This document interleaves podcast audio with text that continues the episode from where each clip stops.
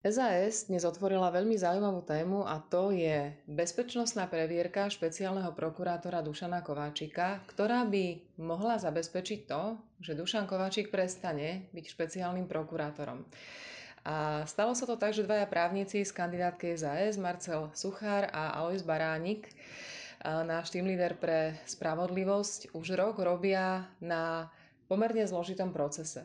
S Alinom Baránikom sa teraz rozprávame a skús, Alino, povedať, čo to celé spustilo a ako sa to ten rok dialo. Tak celé sa to točí okolo známej kauzy 204 tisícov, e, ktoré v keši vložil špeciálny prokurátor do banky. Keď nastalo okolo toho nejaké halo, tak špeciálny prokurátor ako sa dalo očakávať, prišiel s výhovorkou, že si požičal 204 tisíc v hotovosti od svojho brata. No, ale to nie je také jednoduché. On si, ako si myslel, že, že sa z toho len tak ľahko vykrúti. E, napriek tomu, že prebehlo aj vypočutie na príslušnom výbore Národnej rady, ktorý teda e, povedal, že, že alebo potvrdil to, že jeho previerka, ktorá mu bola v tej súvislosti otvorená, že, že je v poriadku, tak my sme si povedali, že hop, toto nie je také jednoduché.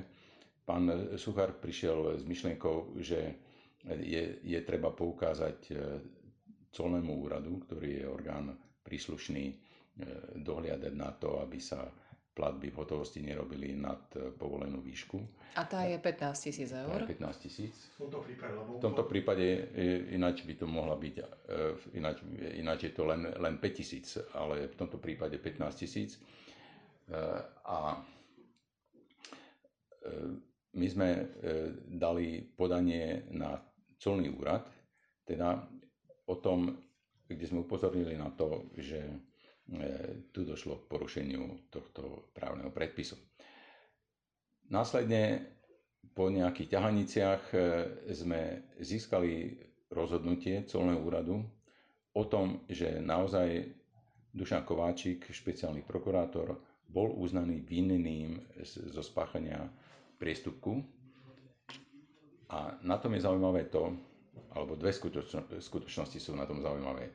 Prvá skutočnosť je tá, že e, držiteľ e, bezpečnostnej prievierky najvyššieho stupňa nesmie byť páchateľom žiadneho porušenia zákona, vrátane e, priestupku. Každý prokurátor špeciálnej prokuratúry musí byť preverený na najvyšší stupeň prísne tajné. A druhá skutočnosť je tá, že keď Národná rada uzavrela previerku e, alebo potvrdila previerku, alebo výbor Národnej rady potvrdil pre, e, uzavretie previerky e, Dušana Kováčika, tak to bolo ešte predtým, ako colný úrad vydal to rozhodnutie, o ktorom som hovoril, že bol Dušan Kováčik uznaný vinný. Takže my dnes máme v ruke papier, ktorý uznáva, že špeciálny prokurátor Dušan Kováčik porušil zákon a ako taký nemôže byť vlastníkom bezpečnostnej previerky najvyššieho stupňa. Presne tak. Tak ono samozrejme e, má to nejaký proces, on sa e, zrejme e, bude brániť, bude poukazovať na to, že to, to je ono a bude sa snažiť držať vo funkcii čo najdlhšie. Ale my sme e, včera podali ďalšie podanie na otvorenie e, jeho previerky a, a to tak, aby bolo zohľadnené to, že e, bol uznaný vinným zo spáchania prístupku, čo v predchádzajúcej, predchádzajúcom otvorení jeho previerky ešte nebolo. A teraz uvidíme, čo sa, čo sa stane on sa bude môcť brániť zubami nechtami, avšak realita je taká, že tu sa jedná o nesporný prípad porušenia a to by malo znamenať, že politicky on by mal skončiť. Či už právne tie ťahanice sa môžu nejaký čas udržiavať a naťahovať, ale realita je taká, že Dušan Kováčik momentálne nesplňa podmienky na to, aby bol špeciálnym prokurátorom a dokonca aby, ani aby bol e, prokurátorom úradu špeciálnej prokuratúry. No nie momentálne, ale už asi rok, odkedy si tie peniaze požičal. Tak, ale teraz to máme potvrdené. Uh-huh. A prečo je funkcia áno, špeciálneho áno. prokurátora taká kľúčová pre Slovensko?